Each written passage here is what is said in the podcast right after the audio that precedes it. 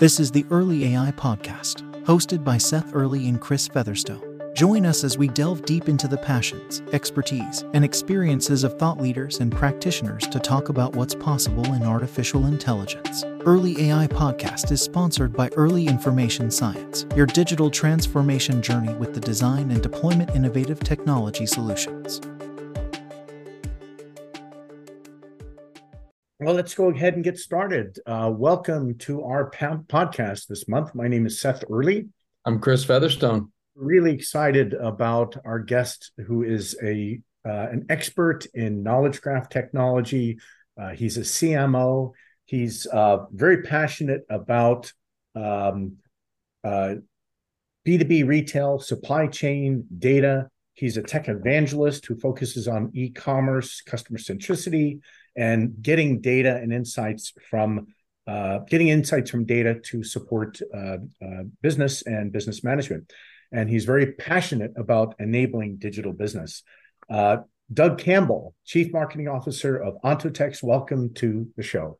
Thank you, Seth. Glad to be here. I mean, I've been enjoying our back and forth conversations for almost a year, and to be uh, part of this process is, is, pretty exciting. And like you said, I have I have fun when I get to talk to the businesses about how technology can be used to make their lives better using data. So it's been a fun full circle journey to end up here. So, you know, it's interesting because uh, knowledge graphs have been around for a while. Uh, the term ontology has kind of become a little bit more mainstream in the last few years. It was really something that caused executives to uh, uh, I, their eyes to glaze over or to uh, walk out of meetings. But uh, now people are starting to realize the importance. But when you come when it comes to knowledge graphs, um, maybe you could talk about um, the misconceptions. Like, what do people not understand about knowledge graphs and ontologies? Maybe you can start with that and can provide sure. kind of working definition of of ontology and knowledge graph, and but talk about what people don't understand. Sure. I think there's a probably I think there's a lot that they don't understand about graph technology and knowledge graphs particularly. Um, one of the things that we do encounter a lot really is this a rip and replace. In other words, here you come talk to me about another database structure, another architectural process. I've already got fill in the blanks, SAP, you know, Hadoop, et cetera, et cetera. Do I have to go make all these massive changes? I've already spent this money. And really, knowledge graph, graph technology, knowledge graphs are not a rip and replace. They're an add to, their enhancement of, um, in order to bring all that data together that they've already been using. You know, they have all these disparate systems. They've got SAP, they've got you know the infrastructure, they've got Hadoop, they've got databases, they've got unstructured data. Um, but nothing has to change in where they are putting things, how they look at their, how they store their data. It's more inserting this as I like to use the analogy of inserting a better gear you know, mm-hmm. like dropping out a 10 speed gear into your existing engine to make it run better, faster, stronger, all those wonderful little pieces we can say there. That's what it's truly about. And then when you take an ontology, the ontologies, and you now you're you're taking all this great data that we have and you're layering on top of that knowledge of how to communicate about it, how to use it, how to mm-hmm. access it, how to understand, how to make mm-hmm. your technology systems use that data, understand that data, applying context to it to make better decisions. So I think one of the easiest ones is really it's, it's this is not it's not easy. I don't listen to decisions, a plug and play and off you go. It does take time and it is a serious uh, practice, but it's not a I'm giving up all this great money I spent on something to do something new and shiny. I'm doing it better. You know, especially to um, into an executive or a stakeholder why they should even care. And once they do care why you know what's that investment going to look like? And you added to that you know just in terms of the time and money but part of it too is you know like you said we got all this expensive stuff. Why should they care about a knowledge graph and where does that get them? Right. You know? It's a strategic tool. If i come back to you and say oh we need more data. We need you know more and more we've heard that you know the, the, the leaders whether they're cdos or ceos or cios have heard we need more data now we've got all this data what do we actually do with it to monetize it to get better personalization to mm-hmm. reduce the use of our use of our resources to streamline agile outcome driven and that's where a knowledge graph and the knowledge graph technology comes into play is that you're you're adding this framework, this powerful connected framework on top of all the data structures that you already have um, to everything that, that goes back to the business outcomes. You want to drive innovation, you want to increase efficiencies. Mm-hmm. That's adding to the capabilities. Data by itself is great, and you, it's good that you have it. It's nice and clean, organized, disambiguated. But what do you do with it? And that's where I look at it from a C level conversation is okay, drive the top down. What are the results we're trying to achieve because of having better data? Get mm-hmm. it, understand the business problems, and then drive that down to the technology people to make it make it happen. What's interesting is it, it reminds me of the old BASF commercial. We we make uh, we don't make a lot of things. We make a lot of things better. it's an enabler, right? Because they made all these things that improve products. But we're saying that the knowledge graph and graph technology uh, will will enhance uh, the information systems that are in place. Uh, but sometimes there's a big challenge with that because it's so uh, it's it's infrastructure, it's a capability, it's foundational. It's hard to connect that directly to a business outcome. Uh, but so how do you how do you talk to stakeholders and executives about the business outcome and what they can do with it? Uh, because I think a lot of technical people kind of understand this, you know, from that infrastructure perspective and that data fabric perspective and the whole idea of reference data and so on tell me more about how you kind of connect that to the tangible business outcomes. Sure, and I'll, I'll use a topic that really is what inspired me to initially reach out to to you guys. Look at product information management. I mean, mm-hmm. it's, a, it's a topic that I've spoken on before, um, and, I'll and I'll I'll up level that to e-commerce, mm-hmm. and I'll up level that even further to customer acquisition and customer personalization. Mm-hmm. So if I'm a business, whether it's B2B or B2C. Those lines blur so much these days. You know, the B2B buyers, you know, they look to have the same kind of experience when they're right. shopping on you know, Amazon as they do when they're buying 50 rolls of you know steel to make a car. Mm-hmm. How do you provide the most customized, engaging, personalized experience mm-hmm. for your shoppers, customers, consumers, whatever it is that you want to call them? How do you do that? And you need to do that with the right data being served up to the right people at the right time with the right connections. Mm-hmm. And it's that's one thing to do. And we, we're already doing that. I mean, we've been doing that for quite a long time in the e-commerce world. But now how do you then make additional connections behind that to to be differentiated? How do you stand out in the sea of people who have e-commerce for selling relatively the same product in the relatively the same channels? You've mm-hmm. got to hit people in a way that really appeals to them. Mm-hmm. And that's where, again, the power of knowledge graph technology with its ability to do what we call inferences or reasoning to start making connections among the data that aren't implicitly there. In other words, we put the data in, it's there, but knowledge graph technology can then say, oh, Doug likes to shop for these kinds of things in the month of June. Maybe I should feed this up to him. But then it takes an abstraction level deeper well, Doug often buys also these things in June, and it starts to make those connections and those inferences to say maybe we should serve up something a little bit different to him because his shopping habits aren't necessarily changing. Who he is is evolving, and so you have to evolve your commerce engines. I'm saying commerce engine is, is a, a generalized term there, but serving up material to somebody in order to make a purchase. Mm-hmm. That's I go back to the whole product information management piece. Is again, we're managing the information around a product or a service you're trying to sell to somebody in some fashion. And the more you appeal to me when I walk into the store, physical, virtual, whatever it is, and you can make connections based on what you know about me already. Looks like Doug usually buys these things, serve this up, or even pre serve it up before I start to make a purchase. You bought this kind of stuff before. What about this? So that's how I take the approach of, of speaking to it from a C level perspective is what is it you're trying to drive? I mean, volume, profit, and share is well, a lot, so many things come down to. We're trying, trying to drive volume, profit, share. Okay, cool. What are you missing on your volume? Why is your profit not where you want it to be? Why are you not getting the kinds of share that you want? And then continue to ask those questions to drill into that. Hmm. Mm-hmm.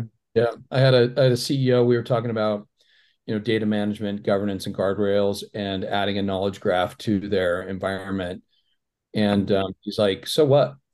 Great i got all this data. So what? What's this going to get me? You know it doesn't it doesn't mm-hmm. matter. I put all this information now you give me more insights. Who cares?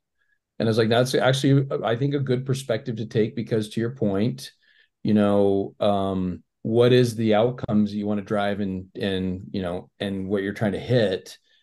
And then now you like you said uh, you have all this data now to help supply support and give you the structure in order to now drive one outcome or 50 outcomes depending on what those are and not have to go back and say well we don't have this information. We can't even really drive that outcome and or a really good clear recommendation you know right. on top so yeah it's important. Well what else i guess my question would be you know the knowledge graph is providing kind of a reference data. It's providing uh, relationships between concepts if you want to do customer 360 or personalization or recommendation what else needs to be in place what else needs to happen because the knowledge graph is one component to that but what are the other pieces that need to be brought together the risk of going back to what chris was saying is yes you have to have the data i mean obviously mm-hmm. i guess it sounds obvious but you have to have good clean you know mm-hmm. disambiguated deduplicated accurate data that's enriched I mean, mm-hmm. just knowing that that Doug Kimball purchases things online is one example, but how do we verify that Doug Kimball A is at this address? I, mean, I was just telling Chris, I'm, I'm, living in Oklahoma City where it's been plus 100 degree weather for the last month and a half. Mm-hmm. I know there's another Doug Kimball out there who lives in California. He's mm-hmm. probably enjoying much nicer weather than I have.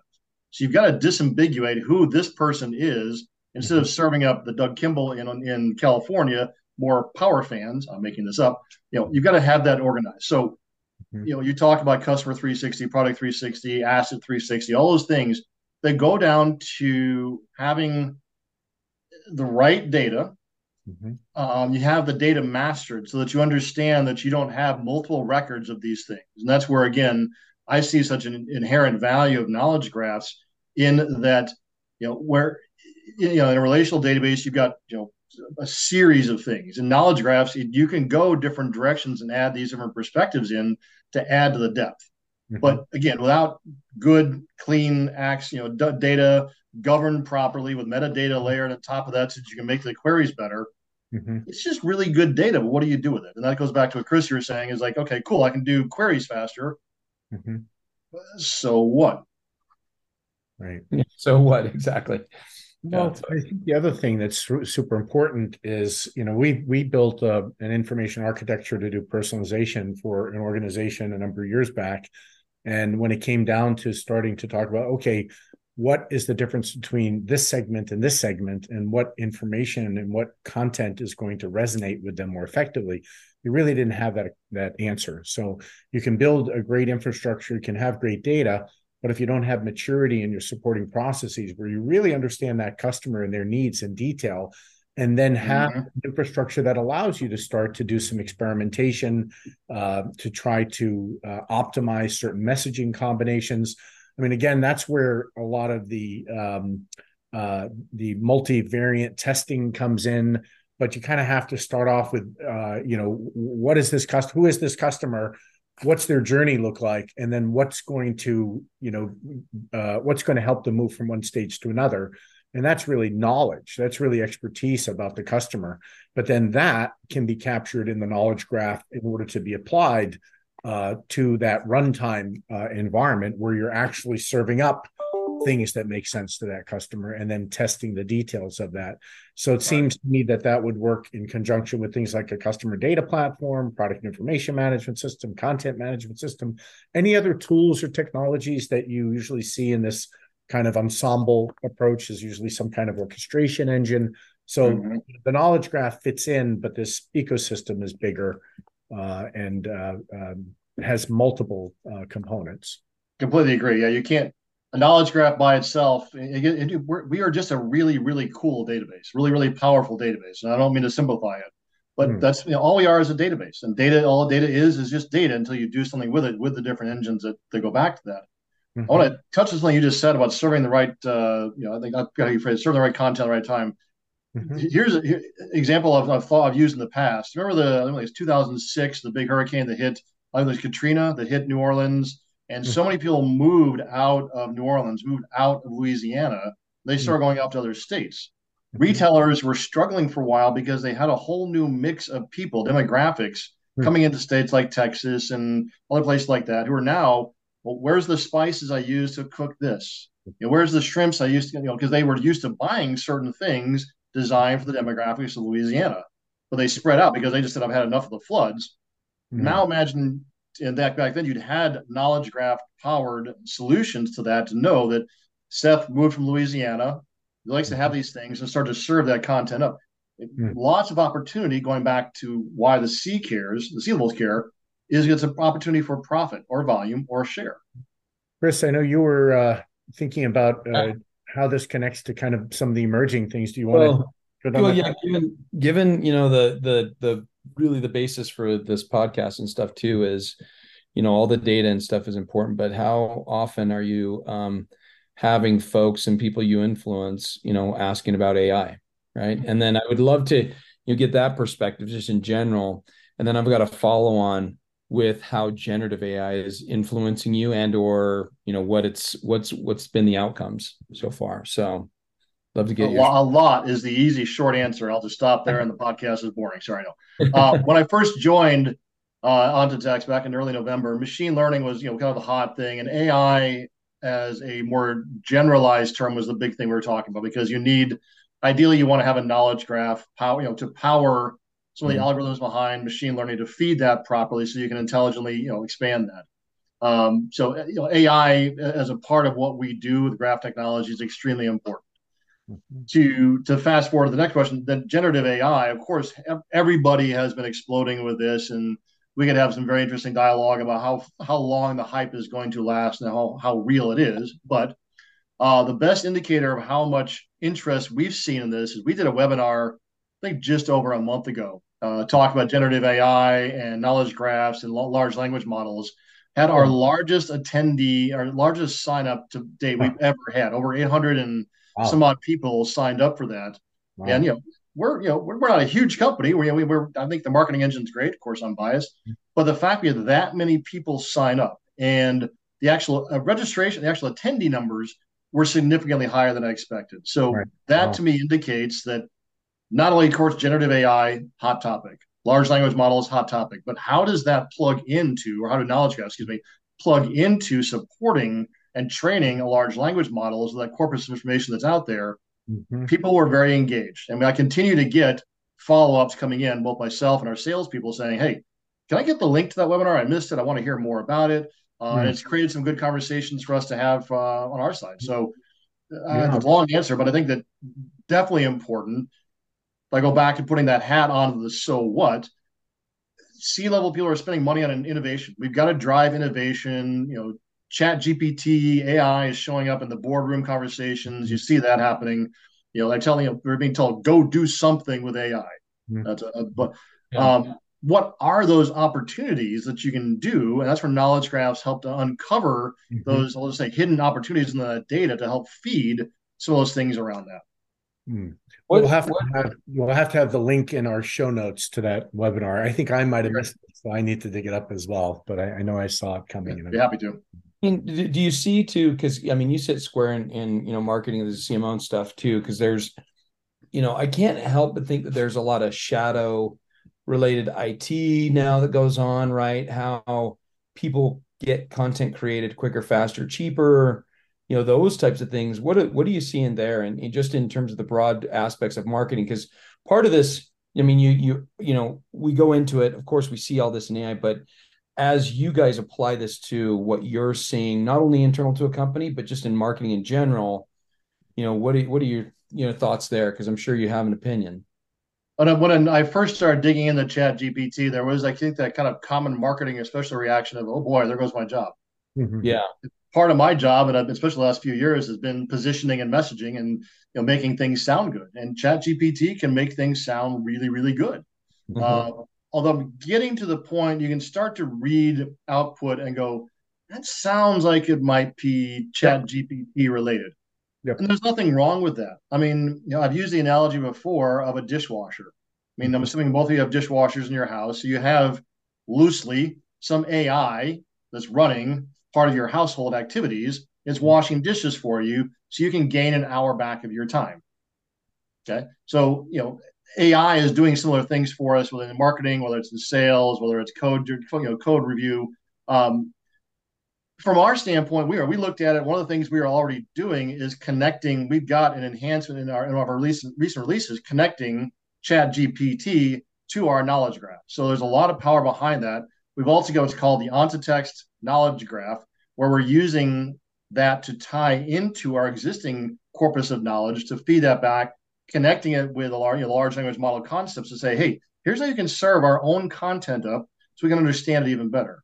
Um, to me, the ability of knowledge graphs to uh, you know to make those relationships to have that understanding of things to find that context within the data gives me i'll say reassurance sometimes that the what comes back from a large language model isn't hmm. just a bunch of hallucinations. And that's where i think you know we keep hearing hallucinations in chat gpt and like by having that context applied and verified you have the potential i'm not, I'm not saying 100% potential to get better accuracy and more efficacy of the predictive nature of that large language model as opposed to well it's just mining everything. So there's a lot of directions you can go that one. Sorry that's a, that's a long-winded answer but oh, there's a lot to not it. at all. Not at all and um, i don't know if you can speak more uh, specifically to the connections between um, uh, the knowledge graph and the large language model. Do you have any more detail you can provide about exactly how that's being done? Are you ingesting your your knowledge into a vector space, and then what's how is the knowledge graph kind of being referenced in that context, or is that a little too much in the weeds? Yeah, it's probably outside my depth. Sorry, I, I, I know we have talked about both doing it using a vector and a non-vectorized approach, but as far as that's, I would want to go any further than that. I'll be okay. I'll yeah. be confusing myself more than more than anybody else. No worries, no worries, no worries. Um, but uh, it, it, so have you seen that being deployed in production, or is it mostly POCs these days that you're seeing? Right, right now, it's mostly POC. With, with us, it's mostly mostly POCs. I've seen some people putting this in place in other organizations, other other types of business applications. Mm-hmm.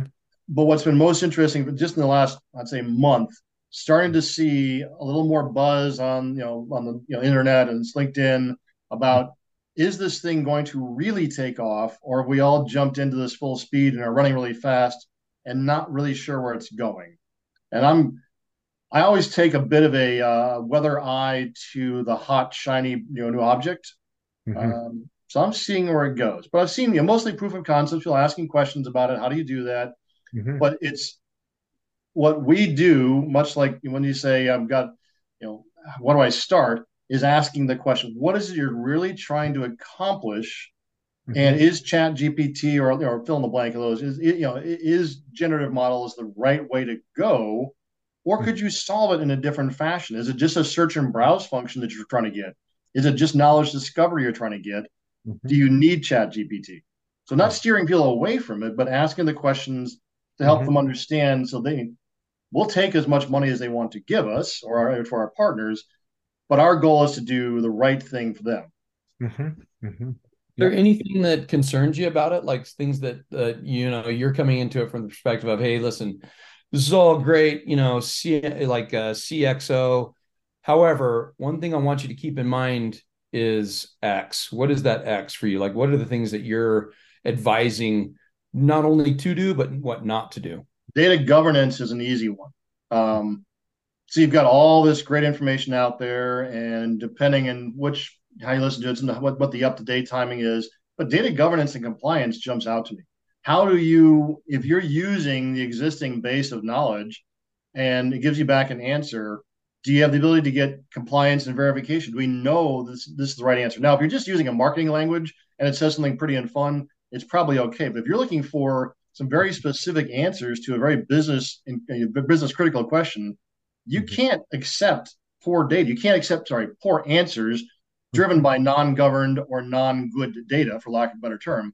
Um, if you don't have a, a framework, uh, if you don't have a framework in place that ensures when I ask a question, I'm getting answered from a good, accurate, trusted, verified source or sources of mm-hmm. data, then you run the risk of you know like overdone but garbage in garbage out mm-hmm. um, so that's what we, we, talk a lot about you know, what, what, you know what's your you know what if you're doing this kind of an ai initiative what are the regulatory requirements that you're looking for um, mm-hmm. what kind of risk factor are you willing to to to accept in doing this process?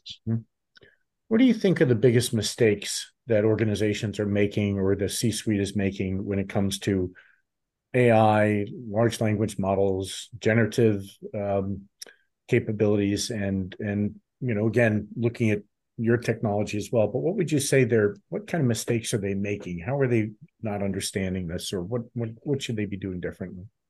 Kind of hopscotching back what I said. I think it, again it goes back to asking the questions. Are they are they reacting to market pressures? My you know, my competitor is doing something with fill in the blank technology, AI, G, you know, GPT.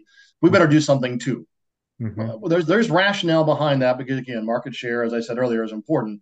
Mm-hmm. But just jumping into it without a plan mm-hmm. and just hurrying up to do it is is never going to be a good result. I mean, I've been very impressed with seeing some of the apps that have come out using ChatGPT, et cetera. But you know, it's not an inconsequential, inconsequential amount of money or time or effort to do these things. I think just jumping in before first asking internally the questions: What are we trying to get out of this? what is the you know what is what you know document and agree on what it is we're trying to accomplish going mm-hmm. back to to chris's point about what are the outcomes put that in place so we have a business driven need being solved mm-hmm. and not just a data driven need both are important but you know data data supports the business outcomes there any place that you're seeing specific success or traction uh, in the marketplace, either again with knowledge graphs or with uh, knowledge graphs and generative AI, generative AI? What are you seeing that's kind of taking hold? What I saw was most, most interesting and relevant, mainly because I'm planning a trip. Uh, I'm going to Greece in just over a month now. Oh, that's scary. Um, is travel agents, travel sites, excuse me, using GP, uh, using AI to help you to plan a mm-hmm. trip where they'll basically, you know, you take your parameters, you put a couple things in, bang, it spits out a nice little itinerary, um, which is simplistic by its nature. But I, I played with it a bit and started customizing. You know, we we like these sorts of things. We don't like long walking tours, and it it mm-hmm. made some pretty interesting recommendations. And then the fun part was, which is why there's a, a so what, it made commercial recommendations for vendors you could use. Ah. Here's what you use for your taxi. We suggest these, and it didn't say one, but you get like three these three vendors for XYZ. Here's three great places to, to eat when you're in Crete. But, You know, mm-hmm. and so now it gave commercial connections. And so I'm assuming someplace in the back end, there's like, hey, you give us some money, maybe put your name up there. To me, that was just a neat example. Now, is that a yeah, it's a business driven example because you're helping to drive commerce of some sort. Mm-hmm. Mm-hmm. And are you seeing organizations um, uh, with any success or focus on, say, conversational commerce, asking questions of their product catalog? Um, what are your thoughts there?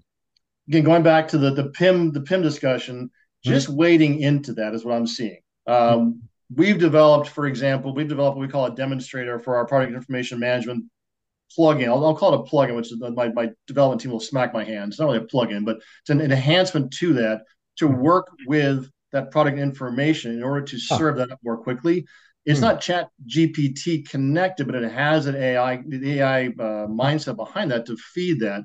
How do you, going back to that, how do you ask the right multi-level convert, uh, multi-level questions of hmm. your data to get the right answer? This goes back to something you were saying a couple threads back.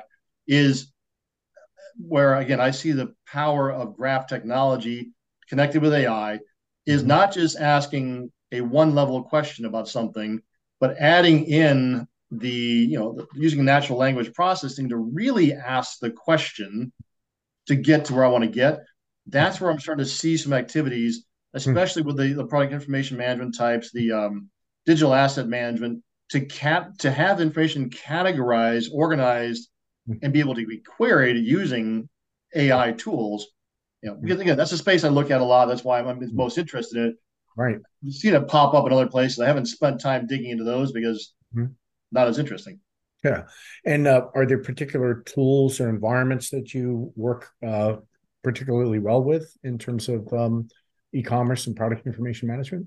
Not yet. No, only because we're, we're, still we're still we are still getting our fingers into the space. Mm-hmm. Yeah, okay. when I came on board, it's one of the things I started talking about early on because of my background with master data management, understanding of PIM, experience with retail. uh, which is why again I reached out to you guys. I saw this, this case study that you had done, Mhm. and you know, I, I've, you know, talked with a Gartner analyst about this. We've actually we're doing a briefing with them next week, Hmm. and they're you know there's they're acknowledging and validating that what it is I'm proposing as a, a as being part of a technology stack makes a lot of sense to support a PIM vendor. I talked to a DAM a digital, digital asset management vendor uh, last week. Mhm. So like, yeah, we should bring this into our technology. I'm like, Mhm. yes, you Mhm. should. So there seems to be a lot of people who get it, and now it's just moving it from here to there. right. Uh, You could definitely, I mean, Seth is a digital app- apparition anyway, right? A digital persona. So you can say that I use Seth as a tool. That's fine. You know, that works. He's I've read most. Of, I read not all. I've read most of the books. I, I it, the stuff fascinates me. It, it's just we. It's I've been in and around data until I look at where I am now. I didn't realize how much I've been using, not really working with data in Hmm. you know in my jobs. When it all starts to come together, that's what's been so cool about being at Ontotext is f- seeing how this can all be brought together for, pardon me, the greater good of what we do from a business standpoint. Mhm. Um, know, when I read books like what you know, what the, you know, the AI, AI for enterprise, like, yeah, that, that just makes sense. Hmm. And I'm not trying to butter you up. Trust me, man. I just Oh, go I- ahead. it's- By all it's good means, butter me up. Well, what, what did you like- find? Go ahead. Sorry. Go ahead. I was just going to say you can't butter up a digital assistant because they just, you know, they, Sure. you know, yeah, they just will continue, continue in the binary path of of positivity. So, Yeah. And and what were the big takeaways from your perspective? You, you're referring to the AI powered enterprise, the book I Right. wrote a few years ago. Um, what struck me, you know, when when I first saw ChatGPT, is I thought, oh, my work is no longer necessary. And then the more I investigated, the more I realized everything in that book that I wrote three years ago is still valid and applicable today. What were your biggest takeaways when you um, uh, took a look at that book? and I wear my bias tab because that's my background. But like when you talked, you talked about I mean, I, I mentioned PIM, product information management, supply chain. You, know, you touched a bit about how this all this stuff that we do could be applied against the supply chain. I spent nine years in the supply chain vendor side of things. Uh, another area I've been thinking about. I mean, if you look at it from a control tower perspective, just you know the overall arching view of looking at your supply chain across a whole Mhm. part of the value chain, connecting the dots. Um, and we use the term connecting the dots a lot at Ontotext, so you help to connect those. To me, so do you what you said in there about you know bringing that together? And I'm summarizing the you know a chapter that stood out because regardless of the supply chain provider, they might say they're end to end Mhm. it might be warehouse to, to to DC, but being able to make sure that information is being shared in an agreed upon, timely fashion, etc., um, is not an easy process. Mm. And when you look at the potential to to stick a knowledge graph underneath that, Mhm. that's pretty powerful. There is one vendor that I have talked to that does actually have a knowledge, or sorry, a graph technology built into their Mhm. actual offering. Um, I was reading about the, you know, I, I've known that the space for them for a while. Then I realized they actually have a graph technology. Like somebody gets it, Mhm. and then there needs to be more supply chain providers who un, who bring in graph technology. Right. Um, and I think you know, resource description framework versus LPG has more expandability power. They need Mhm. to see that. So Mhm. there's a lot of things that get stuck out. That was one. Obviously, the product information management side of things. Mhm. Um, you know, I, I think you used the term, at least maybe I'm making, I put it in my head, layered ontology. Yes. Right. Yeah. Yeah. So it just, you know, looking Yeah. at how you, and I use Doug's terms, I'm, I'm a smaller brain thinker, you know, putting just, you got all this stuff, now put knowledge on top of that in order to get to intelligence, to get to Right. wisdom. Right. And you know, it's interesting uh, when you talk about supply chains. I I've always said that a physical supply chain is also a digital supply chain, right? Is an information supply chain. You're moving physical goods, but with those goods, you have to move data. And the Yeah. data not only about the journey, the logistics, but the products 100%. themselves, the end usage, all of that. So it's a really complex ecosystem. So that's great. Yeah. When, when I was at when I was at JDA, which is now Blue Yonder, they're the largest supply chain company in the world. I introduced a concept called the supply chain grid. Um, Hmm. And it was it was it was a concept. We didn't sell it. It was a concept, but it was a way to explain a lot of what you just said there, Seth. Is that moving an item from point A to wherever to the finished product, it doesn't always take a straight line. In fact, a lot of times it Hmm. can't because something happens or disruption or whatever it's going to be. So if you visualize your grid, your supply chain as a grid with multiple connection points and opportunities, and then you manage your business with that with that, that approach, uh, it gave you a lot more risk mitigation, a lot more fail failover opportunities, more ways to get to the customer, more ways to communicate. But it's really been kind of neat to look back at the diagram that my creative person drew then, and I look at knowledge graph visualizations now. I'm like, cool. Hmm. So what are, what are the things that might concern you um, moving forward, either from your perspective as the CMO or things in the marketplace? Uh, are you do you have things that you're concerned with that you're worried about? You know, in terms of how this is evolving, or the messaging, or the uptake, or um, adoption, whatever it might be. What kinds of th- things uh, uh, concern you? The biggest struggle we continue to have is awareness and understanding. Mm. Um, I've used the term here a couple of times about not wanting to talk in an echo chamber. Mm. And by that, I mean, I don't want us to just sell to people who get it. Mm-hmm. Mm-hmm. It does help, it shortens the sales cycle, it makes it more powerful. But mm-hmm. if we only sell to people who get it, we're not going to be talking to the larger business perspective. We're not going to be talking to the enterprise mindset. Mm. We're not going to be helping to educate how data can be used and reused across an organization using graph technology structure.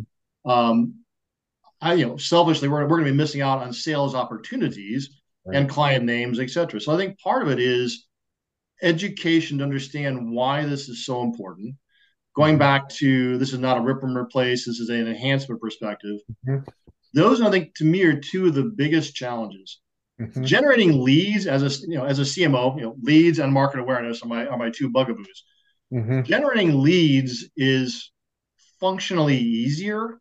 Mm-hmm. You know, and I don't just mean I'm scanning you because you walked up and took a you know a copy of one of our books or something. I mean, we've had a conversation. Getting a lead is fine, but getting somebody to go, oh, I get it, and I understand at a high level, depending who you are, how this might help either my business unit or my business or challenges etc. Mm-hmm. Because it is so potentially powerful, I think it's harder to educate on. We find a lot of a lot of folks to that point, Doug, where you you know like for instance we're all we're human still so there's still a lot of psychology that goes into that answering of why and what's going to be valuable.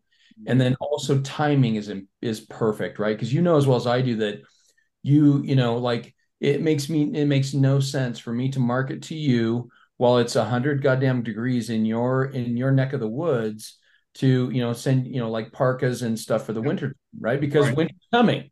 Yeah. it does it does me no good for those kind of things. So timing is everything. You almost you know can do yourself a disservice mm-hmm. some activities but part of it like you said is you know hey trying to make sure that we understand the who the when the what and the how and then taking a good step back and saying is is uh, are these technologies going to enable us to do more, see more, get deeper insights, and therefore take more, you know, put things into automation or not? And in fact, a lot of questions I ask organizations too. If you look across your customer journey and your 360, are you causing problems or solving problems? And can you answer that in each and every one of those, you know, those uh, touch points, right?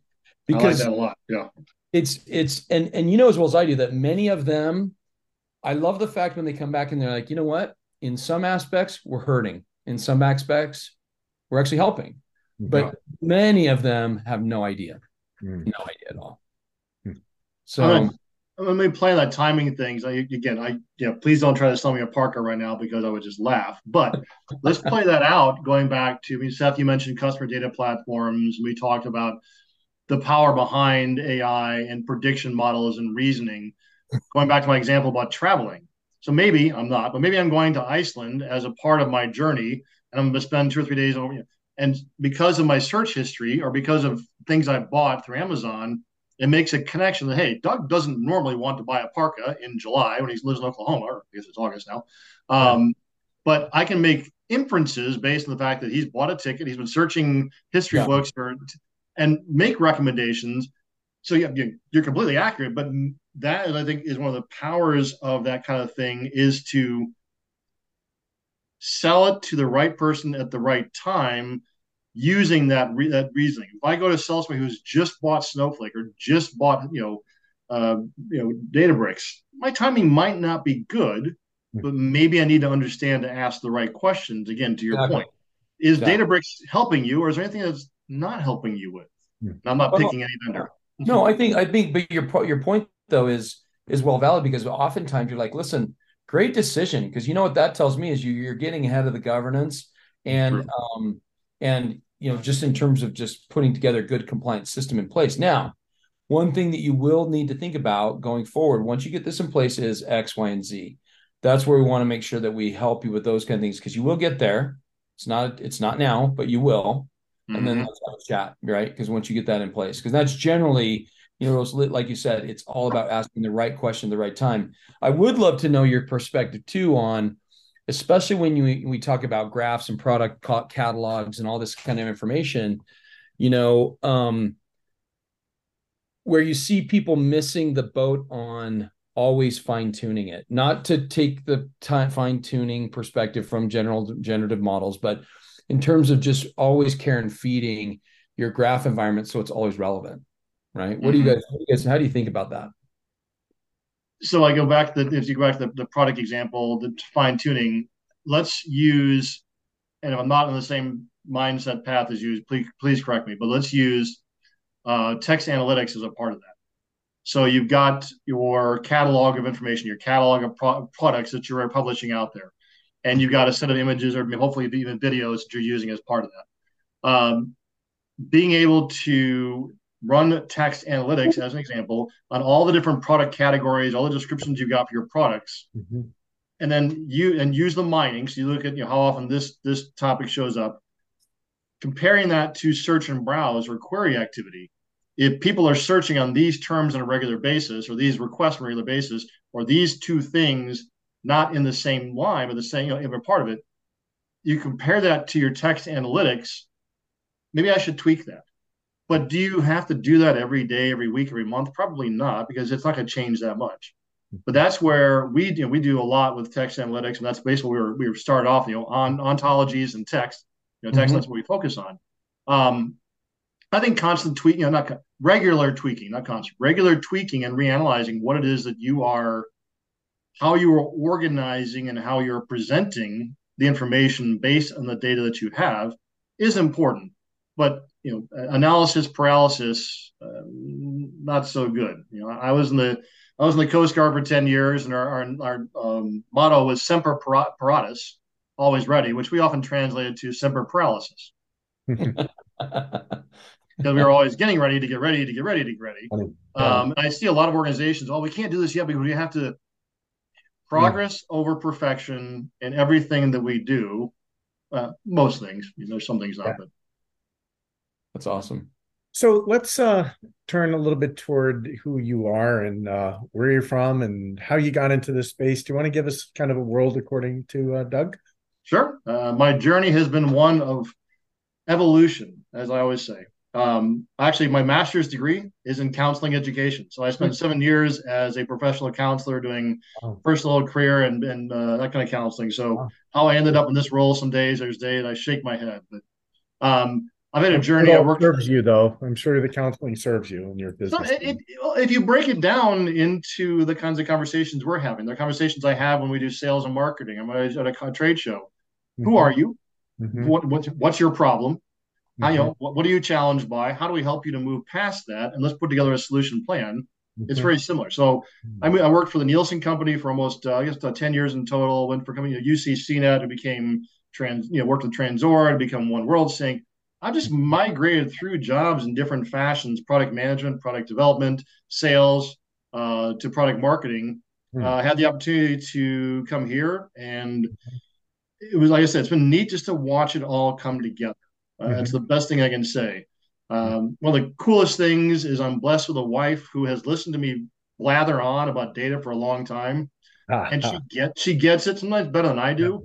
To the point, there's one day we're driving. I was trying to explain knowledge graphs to her, mm-hmm. and she'd heard me talk about master data management. She's so knowledge graphs are like sentences, and MDM is like the letters of the alphabet.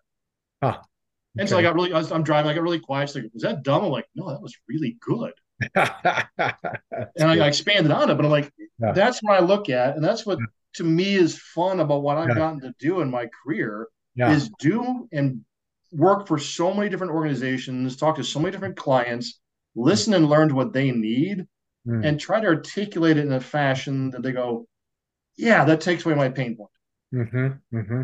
Hey, you mentioned you mentioned too when we, when we were talking before that your um your parents were anthropologists. Is that correct? Yeah, yeah. Okay, so I'd love to get a perspective on what it's like to be the child of anthropologists.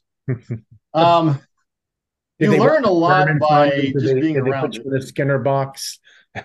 well, so my, my parents divorced when I was about eight. And I remember my mom, like I, I heard the story later. I know that my mom took me to you know just see a counselor, make sure Doug was okay.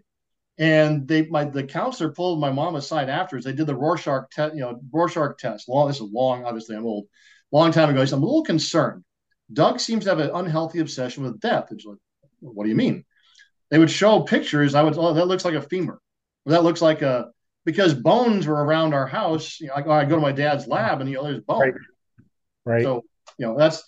that's but funny. growing up around two PhDs, um, yeah yeah, it, it, was. I mean, I've got two extremely smart people that are my parents. Mm-hmm. I've been very fortunate in that.